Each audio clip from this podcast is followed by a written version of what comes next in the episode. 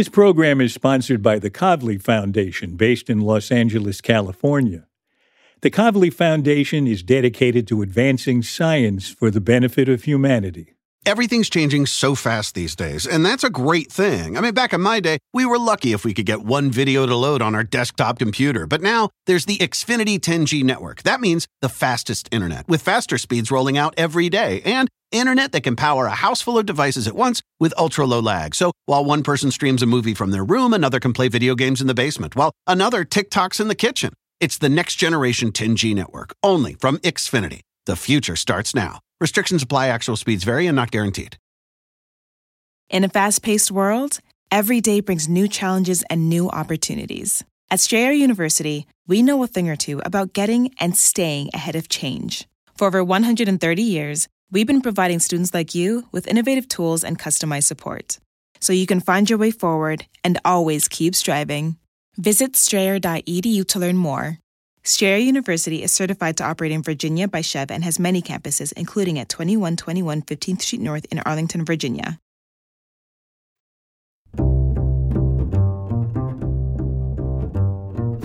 I'm Alan Alda, and this is Clear and Vivid conversations about connecting and communicating.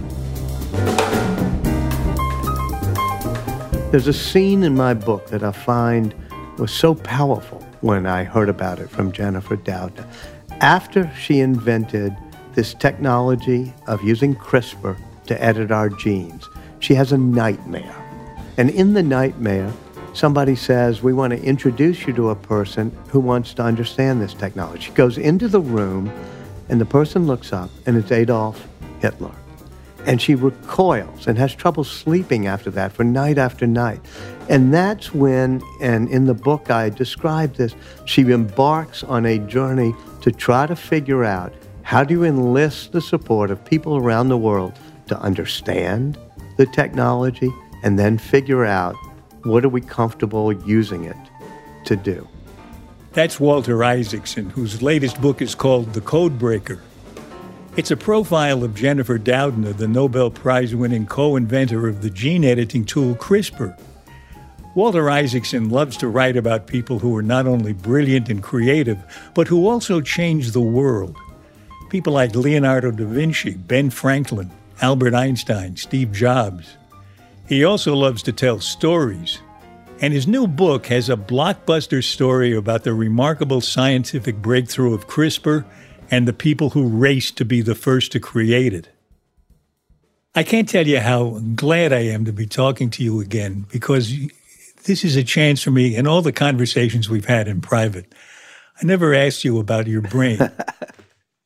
I borrow other people's brains. I write about smart people, and then people think, oh, he must be smart. And I go, no, no, it's just because I write about Einstein or Jennifer Doudna.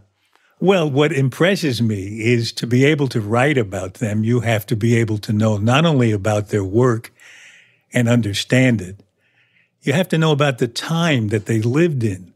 That's a huge undertaking. I mean, I, I admire your willingness to take on the responsibility of that. Well, you want to put yourself in other people's shoes and other people's times and, you know, in the way they look at the world. And when you do that, it turns out things aren't that complicated. I mean, when you're doing with Jennifer Doudna, everybody says, well, that must be really complicated. I said, no, it's a pretty simple molecule, and all it does is allow us to edit our DNA. So uh, once you personalize something and make it into a story, uh, it demystifies it. How did you acquire that notion of story? Everybody has multiple stories to tell. And when we work with scientists to try to help them communicate better, when we bring up the subject of story and we say, tell us your story, they say, oh, I don't think I have one. I didn't even think we'd talk about this, but I, I really am curious about your understanding of what makes a story.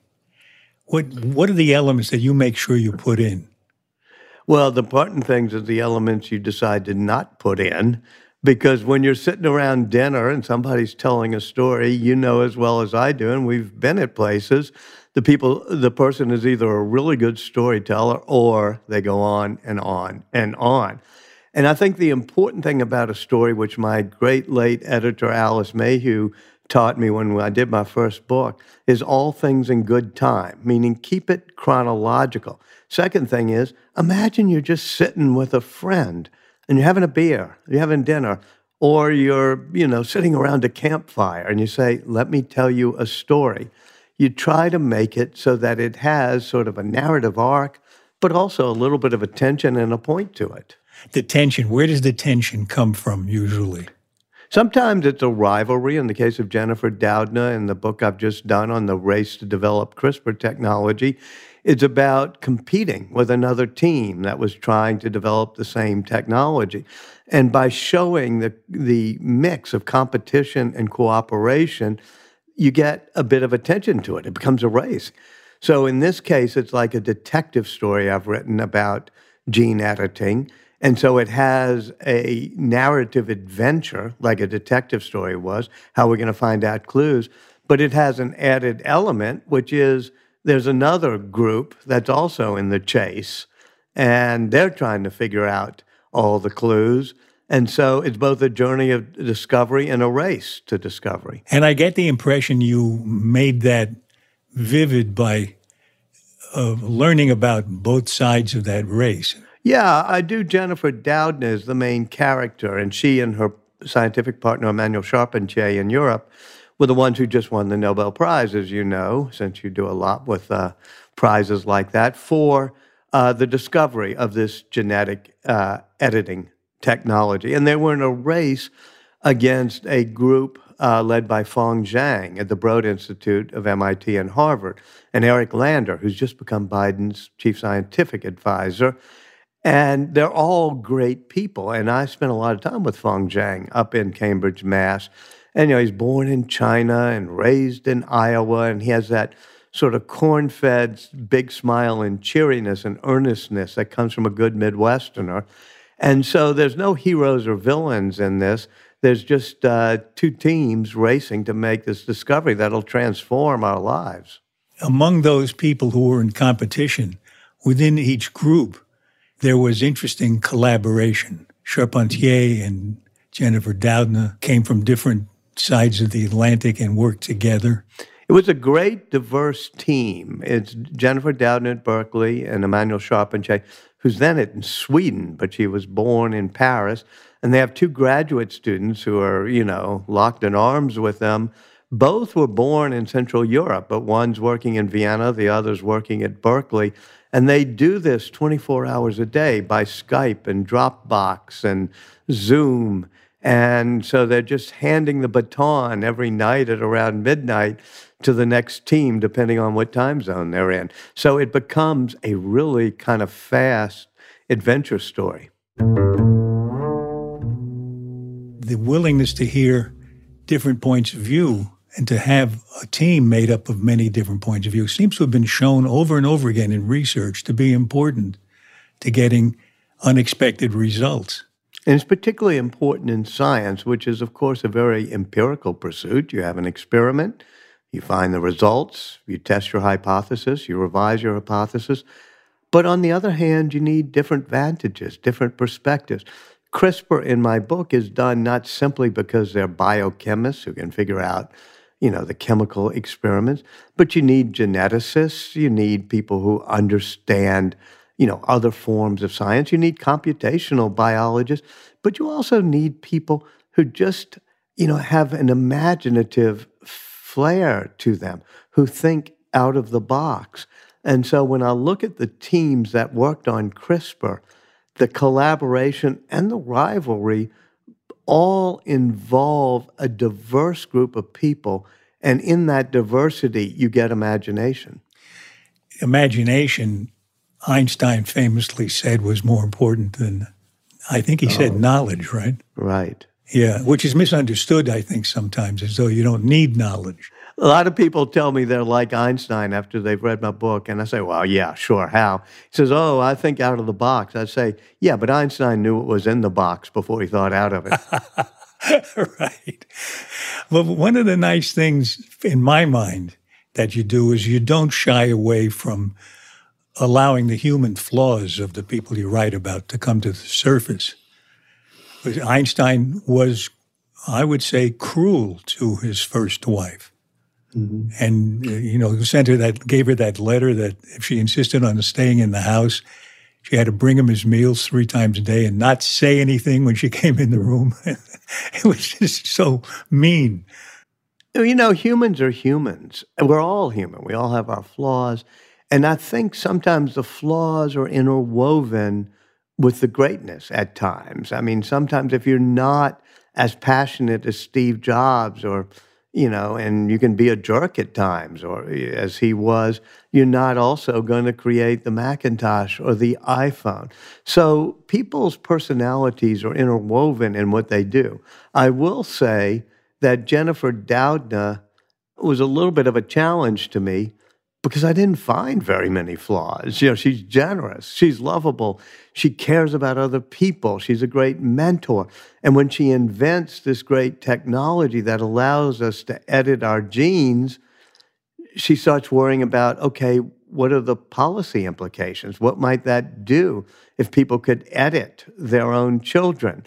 So, a lot of my book is exploring and working with Jennifer Doudna, the hero, to explore now that we have this technology, we've got about a decade or two to figure out how are we going to decide how we want to use it. There's a scene in my book that I find was so powerful when I heard about it from Jennifer Doudna. After she invented this technology of using CRISPR to edit our genes, she has a nightmare. And in the nightmare, somebody says, We want to introduce you to a person who wants to understand this technology. Goes into the room, and the person looks up, and it's Adolf Hitler. And she recoils and has trouble sleeping after that for night after night. And that's when, and in the book I describe this, she embarks on a process of getting scientists around the world to say, here's how we can use it for good, and here's how it can be used to create super soldiers or to create biological weapons. And how do we prevent that from happening? Already in China, two years ago, a scientist edited the embryo of what became two twin girls so that they would be immune to the virus that causes AIDS. Well, that sounds like a good thing, and people are awed by them using Jennifer Doudna's CRISPR technology to do that. But after the awe, there was a bit of shock, which is like, wait, we're not ready to start editing the genes in our embryos because those will be inherited. This is an edit that you not only make for those two little girls, but it'll be part of the human species forever because it'll be passed down to all of their descendants. And so Jennifer Doudna embarks on a quest after her journey of discovery for this tool a gene editing tool called CRISPR. She embarks on a journey to try to figure out how do you enlist the support of people around the world to understand the technology and then figure out what are we comfortable using it to do. Couldn't be a better answer to the editor's constant question why this book and why now? Well, especially now that we've had to deal with coronavirus, which happened, you know, as I was writing the book we realize that we want to use some of these technologies to be able to make ourselves healthier. How do we use CRISPR to detect the coronavirus? And so I became more and more open to this use of genetic technologies once I got the Pfizer vaccine, which is a genetic technology for making me immune to the coronavirus. And likewise, I recoiled, as did my subject, Jennifer Doudna, at the idea of editing babies. But then you start thinking about, well, maybe there are cases when it would be unethical to try to save a child from having cystic fibrosis or muscular dystrophy or Huntington's disease or sickle cell. As long as, out of, I say this out of my ignorance of the, the, the totality of the question, but I would imagine that it's important to be pretty sure you're not mucking with the ecology of the whole system. Well, it's taken nature, you know, uh, millions of years to f- form these three billion pairs of letters in our DNA. And you don't want to screw with Mother Nature when you don't know what you're doing. Uh, certainly, there are imperfections in our genes, uh, and we want to fix them. But we got to know what we're doing. That could be one of Ben Franklin's maxims don't screw with Mother Nature.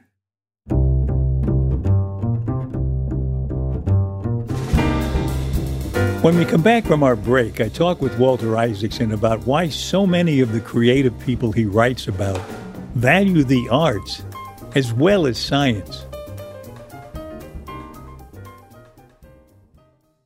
Don't forget, if you enjoy listening to the fascinating guests we have on Clear and Vivid, you can help keep the flame alive by becoming a patron of the show. Clear and Vivid and the Alda Center for Communicating Science are both nonprofit and your patronage of Clear and Vivid helps support them both. You can become a patron at any level and get early access to special videos. At the highest level, you can get fun and sometimes weird benefits, like my recording of your personalized voicemail message, either with courteous dignity or for the rambunctious among you, a message with a certain amount of attitude. Take a look at patreon.com slash clear and vivid patreon.com slash clear and vivid. And thank you.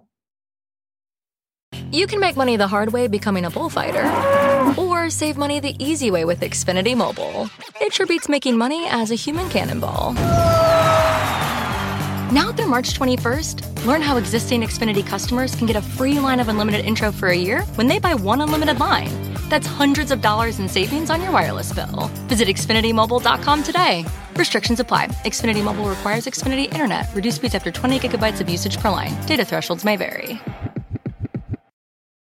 When it comes to listing your home for sale, everyone and their mom has advice. Oh, honey, who's going to want to buy this place? On a cul de sac? It's literally a dead end. But for professional advice, a REMAX agent actually knows best. Let's start with a neighborhood analysis. I've been seeing lots of buyers looking to move here. REMAX is the most trusted name in real estate. Visit REMAX.com or download the REMAX app to find the right agent. The right agent can lead the way. Based on 2022 BrandSpark American Trust Study, each office independently owned and operated. Walmart Plus members save on meeting up with friends. Save on having them over for dinner with free delivery with no hidden fees or markups. That's groceries plus napkins plus that vegetable chopper to make things a bit easier. Plus, members save on gas to go meet them in their neck of the woods. Plus, when you're ready for the ultimate sign of friendship, start a show together with your included Paramount Plus subscription. Walmart Plus members save on this plus so much more. Start a 30-day free trial at walmartplus.com. Paramount Plus essential plan only. Separate registration required. See Walmart Plus terms and conditions. This is clear and vivid, and now back to my conversation with Walter Isaacson. So, what's curious to me about the books you've written about really interesting people, they seem at first glance to be far flung from one another. What you wondered, does Ben Franklin have to do with Einstein? What does Einstein have to do with Steve Jobs and Jennifer Doudna, too? I get the impression that the thing that holds them all together, the thing that's common among all of them, is they each accomplished big change in the world, sent the world in a new direction.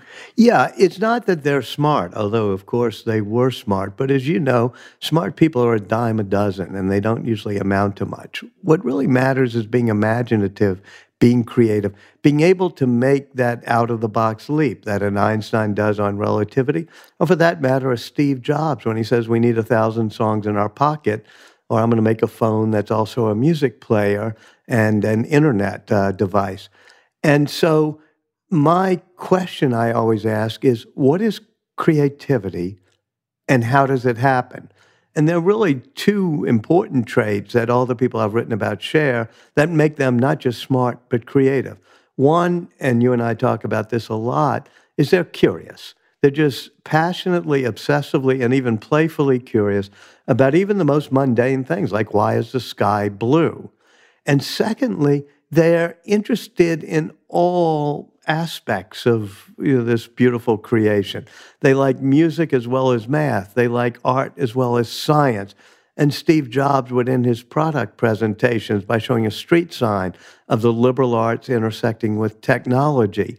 When Einstein was stuck on general relativity, he'd pull out his violin and play Mozart. And when Jennifer Doudna, you know, she's a humanist, she loves literature, and she sees patterns in nature. The ultimate of that, of course, was Leonardo da Vinci, who's a great engineer and a great artist. And his Vitruvian Man is almost a symbol of a, of a, of a drawing that's both a piece of art and a piece of science and showing the spiritual connection between the two. So I like people like Jennifer Doudna, Steve Jobs, Leonardo da Vinci, Ben Franklin, who stand uh, at that intersection of all the arts and all the sciences. So I think Edward Land advised Steve Jobs at one point to do that, to combine science and art in a way, or something like yeah, absolutely. When Steve Jobs was very young, he went to see the Edward Land who had created Polaroid. And he said, always stand at the intersection of the arts and sciences because Steve at Reed College before he drops out isn't studying computer coding. He's studying calligraphy and dance and poetry. But he ends up being the person who creates transformative products that people who are better engineers and coders, such as you know Bill Gates, don't quite create something as uh, emotionally connecting as the iPod was. That's so much at the heart of what we started talking about when we were talking about story, the engagement of someone's emotions. It sounds like it's antithetical to scientific and reason, reasonable thought but it isn't if they can go hand in hand. Yeah, it's important, and that's what Leonardo da Vinci first, you know, wrote about, which is you have to be open to the facts. You have to use the scientific method, and Leonardo da Vinci was a pioneer of the scientific method. But he also knew that at the heart of it was a quest to understand everything you could about the cosmos, including how we fit into it. And that ability to feel that the sciences have to be connected to the humanities and to our emotions, uh, that leads you not only to great scientific leaps, but also, you know, to the Mona Lisa. Why is the Mona Lisa so central in people's mind? Is it did he did he do something different with that painting that's that's interesting to painters, or did he present a character that's interesting to people? What was the what was the, the shift that accounted for its popularity? Do you think? It's totally, totally worth being in a separate league from almost any piece of art because First of all, it has an inner emotion. It's the first time somebody tried to not only show an inner emotion of a portrait subject, but have it be interactive so that as you move your head and you move your body, the smile changes, the eyes change. Because he studied optics. He, he dissected human cadavers to figure out every muscle and nerve that moves the lips. He understood how light, when it comes into your eye from an angle, gets details slightly differently than if it comes into your eye straight on. So he was able to have shifting perspective, to have a smile that was mysterious, to have a portrait that was three dimensional and also reflected the emotions of the viewer of the of the painting.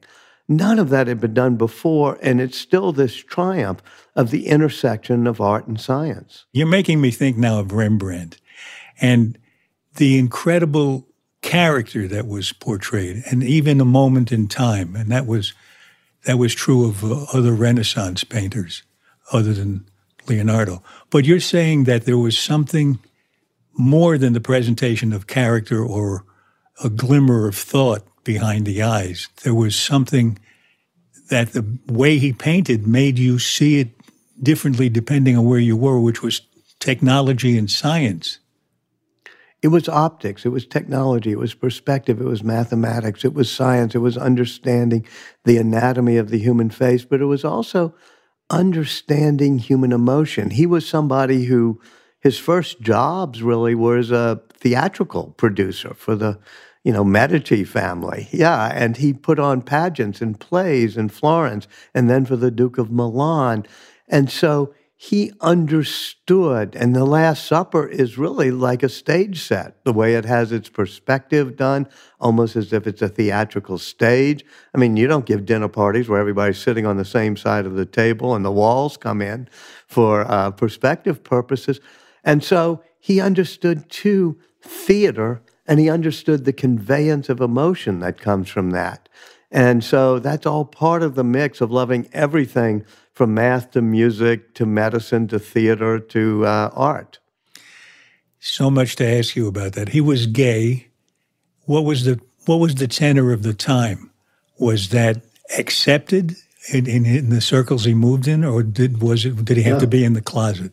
It's a good question. No, he was not in the closet, but he's definitely somebody who doesn't fully fit in. He comes from the village of Vinci as like a 13, 14 year old to the town of Florence, and he's a total misfit.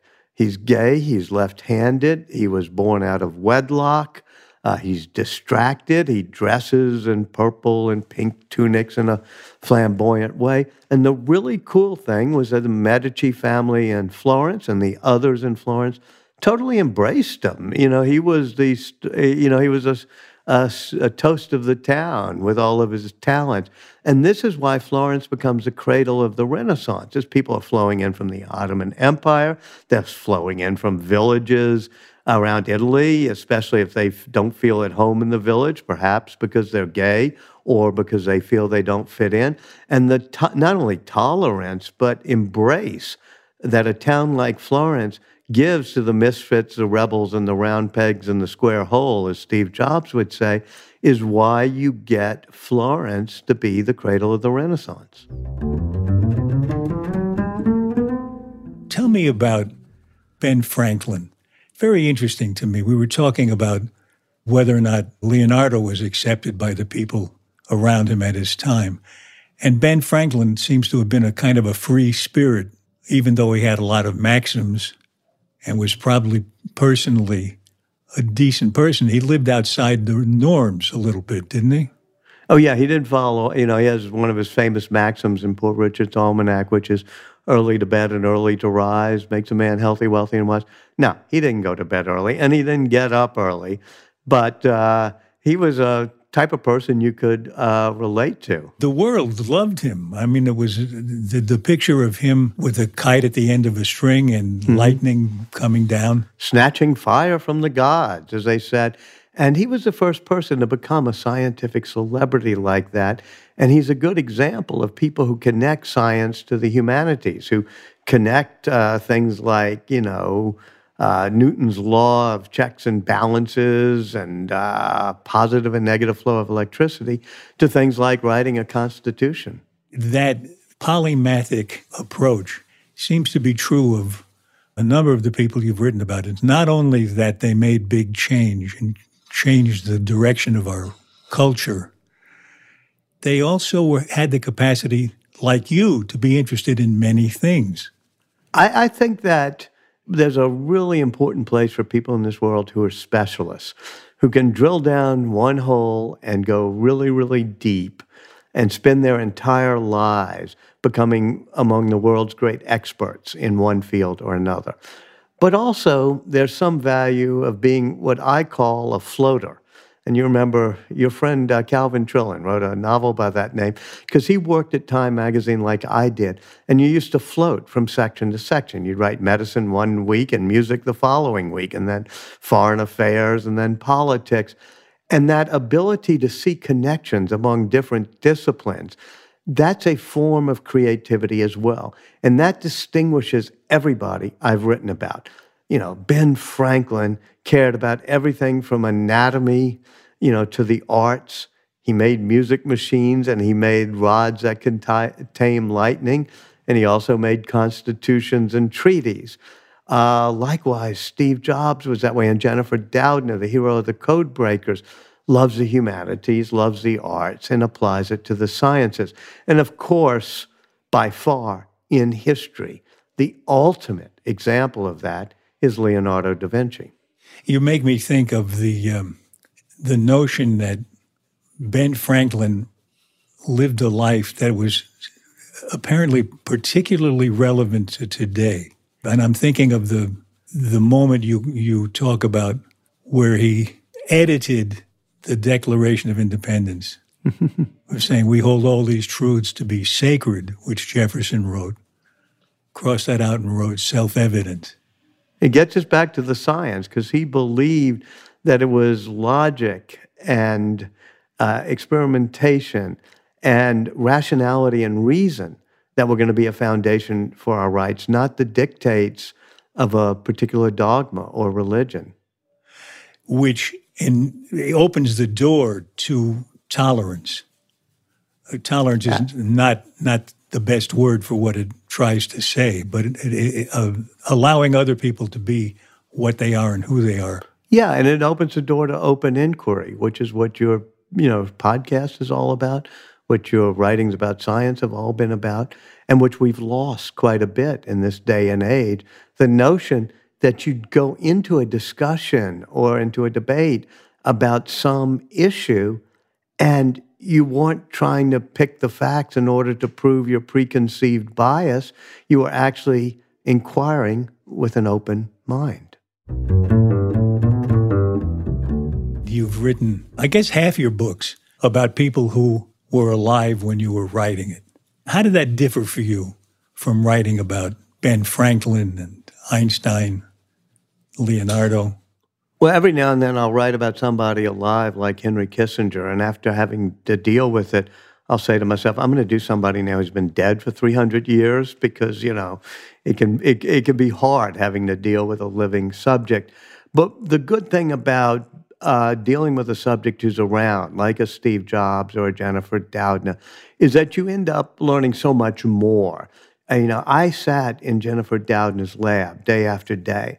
I was on her Zoom meetings and in her Slack channels. I spent, you know, days walking with her, talking with her, having meals with her, phone conversations on the weekend.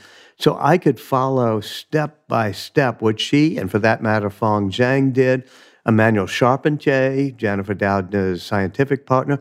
I went over to Europe and you know spent time with her. And so you end up knowing so much more, and you can have a richer, fuller, more human picture than you can if you're just dealing like with uh, Ben Franklin's letters. When you were talking about getting up to speed on Jennifer Doudna's work on CRISPR, you reminded me of how you had to get up to speed on the math to understand Einstein, to understand many things about him. For instance, for instance, what E equals mc square actually means and and what general relativity is. But you you didn't just stick with the word analysis or the word construction. You you actually worked on on math, right? You got up into higher levels of math. Am I right about that? Yeah, I had, I had to take a course in tensor calculus to understand how space and time curve in the theory of general relativity. You got to help me with that. What is tensor calculus? Oh, tensor calculus is just all the uh, calculus you need, uh, all the formulas you need to understand the curving of two dimensional, three dimensional, and even four or five dimensional uh, space and objects. And if you're trying to describe how, you know, something curves and bends and shapes and how mass helps change the curve of the universe, and the curve of the universe helps change how math moves. Even Einstein said he got stumped by the math of it all. That said, I didn't try to delve into the math in the book. And the good news about the code breaker, you know, my book about gene editing, is for those who don't uh, feel comfortable with math, there's no math in it. It's a it's a heck of a lot simpler of a book. But when you talk about the curve of the universe, that's a concept that I've been trying to get my hands around, my head, my brain around for a long time. We did a show in which we went around the world talking to scientists about the universe, about dark matter, dark energy. And everywhere I went, I said to the scientists I'd be talking to, I can't get a picture of what four dimensions is. I can't picture it. I can't imagine it what's the problem? And, and each one would say to me, what makes you think out of 7 billion people, you're the only one who's going to be able to picture it? well, I think there are a couple of things that are useful in what you said. One is that it does help to visualize things. Einstein could. Jennifer Doudna visualized the structure of molecules like RNA. You can't really see them that easily, but she's the person who discovers the twists and the shapes and the folds of RNA. And it helps her figure out how it can make a tool, like a gene editing tool, or for that matter, the vaccines that we're now getting uh, to fight coronavirus. Uh, the second thing is you, you want to use metaphors if you're a good storyteller. Like if I have to explain to people the curvature of the universe in general relativity, I say, imagine a trampoline, you know, that has a fabric, and you roll some a bowling ball on it, the fabric curves. And then you roll some billiard balls after it, and they move and they start curving towards the bowling ball because it's bent the fabric of the trampoline, it's you know put a dent in the fabric of the trampoline and that's just the way that gravity works is that it's you know that's a metaphor an image so that you can visualize gravity is that a big object takes like a trampoline surface and makes it curve. And so other objects will not go in a straight line they'll follow the curve. Likewise with crispr the gene editing tool there's a very simple visualization or metaphor for it which is it's simply a guide a guide that has programmed into it uh, a little snippet of genetic code that it wants to find, meaning a gene it wants to find, and it's attached to a scissors, which we call an enzyme. And that, that, that guide molecule says, okay, we're going to find that sequence that we want to edit in our genes, and then the scissors is going to cut that gene. Well, it's not really a scissors. If you look under a microscope, you don't see a scissors, but that's the visualization. It's a simple thing. How CRISPR, which just has really three components in it, it's a guide molecule carrying a pair of scissors that knows where to cut the DNA in our body if we want to change one of our genes. That seems to work for CRISPR, but I get the feeling that when you learned enough math, you were able to see through the lens of the math, something that I can't see just using my imagination. Well, I'm sure you could actually, because I know your imagination and I know your love of science. But it's like Ada Lovelace, who was one of the heroes of one of my books. Uh, she's the person in the 1840s who comes up with the concept of a computer algorithm. And she's Lord Byron's daughter. Now, her mother was not very fond of Lord Byron when Ada was growing up. If you know anything about Lord Byron, he was not husband of the year. And so wanted uh, Ada tutored only in mathematics so she wouldn't become a poet. And it didn't work because Ada loved both poetry and math, became a great mathematician, and that's how she does computer algorithms. But she says, when I hear a line of my father's poetry, I can visualize it, even though it's difficult. Like um, she walks in beauty like the night. That's a difficult thing to figure out what it means, but you can visualize it. Likewise, she would see a mathematical equation and visualize that it was just the good Lord's brushstroke for painting the way something in reality worked. And so the important thing is, I don't think we teach math well to our kids or that we embrace it well enough ourselves because math is something you should visualize. Equations are actually brushstrokes that describe something in nature just as much as one of Leonardo's brushstrokes was.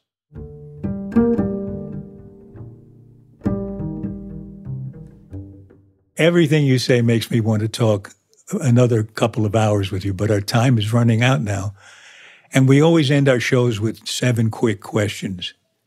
Are you are you game? I'm up for it. Let's go. Of all the things that you've learned about, what do you really wish you understood? The use of gene editing technology is going to be the most important technology of our time. And I've loved writing about how it was discovered and how it works. I wish I could know how wise we are and how we're going to use it. Okay, next question. How do you tell someone they have their facts wrong? I usually try to use Ben Franklin's method, which is to ask them questions. He said, never contradict somebody, but you can always ask questions. And eventually, and Socrates knew this as well, they may see that there's more to it than they think. I don't try to change people's minds. What I say to my students here at Tulane University is I'm just trying to make it seem a little bit more complex. Sometimes people are complex. Sometimes history is complex. Sometimes when you think you know everything about something, I'm going to ask you questions so that you'll realize, oh, it may be a little bit more complex. Good. Third question. What's the strangest question anyone has ever asked you? I guess it would be what's the strangest question anybody's ever asked you? well, thank you very much. And I take that as a compliment. How do you stop a compulsive talker? Uh, sometimes I just let them talk because sometimes you can be surprised that uh, by listening to people, you're better off than if you're trying to get the word in edgewise. Let's say we're at a dinner table when that becomes possible again, and you're sitting next to someone you don't know. How do you start up a true conversation with that person? You can always find the thing that, you know, is a person's passion. And especially if it's something, you know, intellectually interesting that they never get questioned about. I try to say, explain to me, you know, your math, or explain to me your music, or explain to me how the scientific discovery you made works. And that people always open up when you feel they feel people are genuinely interested in the things that they're passionate about. What gives you confidence? You know, I, I think I have a lot of curiosity. And I don't think I'm overly confident because I'm usually questioning whether anything I know or believe or think, I think, well, maybe that's wrong. But I do believe that I have the confidence to go out and ask questions and try to learn things. And I think I'm pretty good at absorbing different facts and being able to change my mind. Mm. Last question what book changed your life? When I was young, my dad left on my bed James Watson's The Double Helix about the discovery of the structure of DNA. And it was a rollicking adventure story filled with gossip with a large amount of science sort of smuggled into it, but you barely noticed it. And I thought that's really cool um, and I found my old copy, and I even have in the margins no, words that I couldn't uh, were new to me, like biochemistry, and I defined them. And I thought maybe I should become a scientist, a chemist, a bio, and I didn't. Then a few years ago, I was questioning Jennifer Doudna, the subject of my new book. I was questioning her like you just did on, you know, what what drives your passions. And she told me that when she was in sixth grade, her father left on her bed a copy of the double helix. And she discovered that Rosalind Franklin was a great scientist, that women could become scientists. And unlike me, she decided to become a biologist and a chemist. And so that book had a huge influence on me. And the minute I heard her tell that story, it influenced me to want to write about her story and how it affects the way we live today. Well, you answered a question that's often asked that I always shrink from, which is if you didn't do what you do now, what would you do? And you, you answered that. Do you ever think maybe I should have been a, a scientist? I'd be more fulfilled. I'd, I'd discover something about nature that nobody else ever saw and have that amazing experience? Or do you feel you're in the right spot? I think being a research scientist has got to be one of the most noble and most fulfilling pursuits you can do in life. However, I, um, you know, I don't uh, have enough arrogance to think that I would have been a Nobel Prize winning biochemist like the person I wrote about. As I said before, some people are really good at drilling down and becoming a world class expert at things. I'm a little bit more of a generalist, somebody who likes to understand and connect various disciplines. So I think my skill is not discovering gene editing, but being able to tell a story that allows other people to appreciate the beauty of that discovery and what we need to do with it. This is so great. I've so enjoyed talking with you, Walter. Every time we have even a minute together somewhere, I have a I learn something and I'm very grateful. Well, thank you. And someday I look forward to having dinner again together in person. Me too. Thanks so much.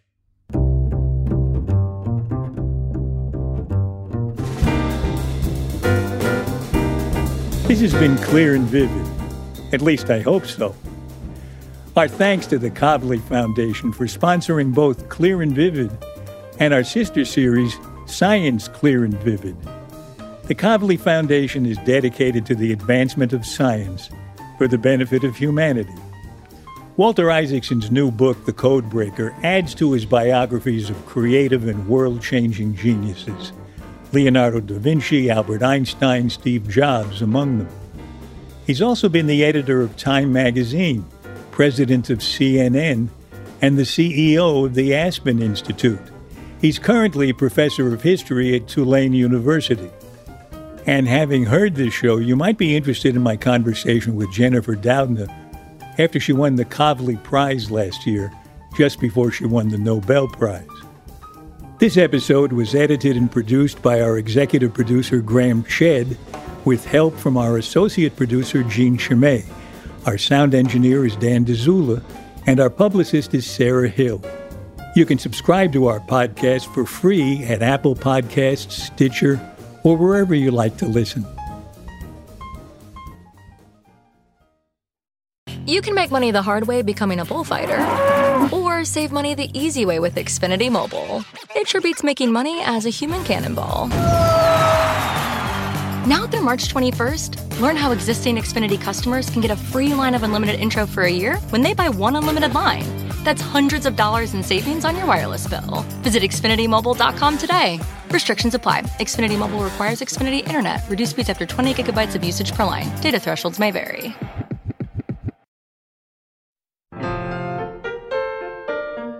Next in our series of conversations, I talk with Rabbi Steve Leder.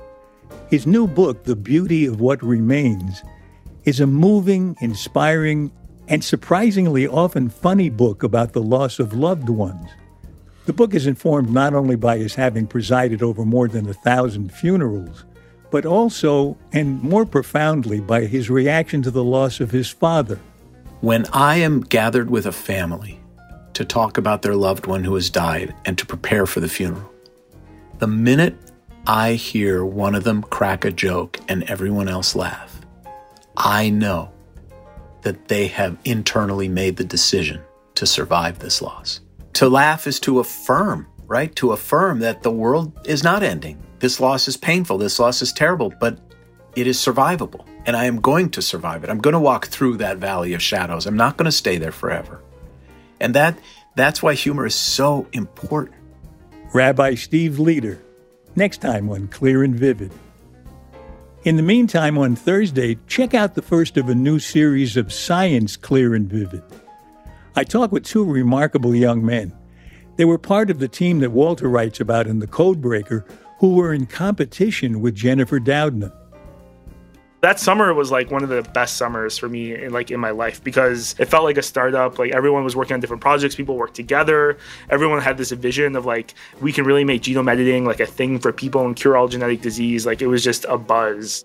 I had the exact same experience that omar did which is that you know when you're in really a you know unique like historic environment to be lucky enough to be in a movement um, right at the beginning it's just it's just great you know timing that's Omar Abudayyeh and Jonathan Gootenberg, young researchers who were smart enough, persistent enough, and lucky enough to find themselves, while still in their early 20s, in the lab of one of the pioneers of CRISPR. And they're now pioneers of their own. Next time on Science Clear and Vivid. For more details about Clear and Vivid and to sign up for my newsletter, please visit alanalda.com and you can also find us on Facebook and Instagram at Clear and Vivid, and I'm on Twitter at Alan Alda. Thanks for listening. Bye bye.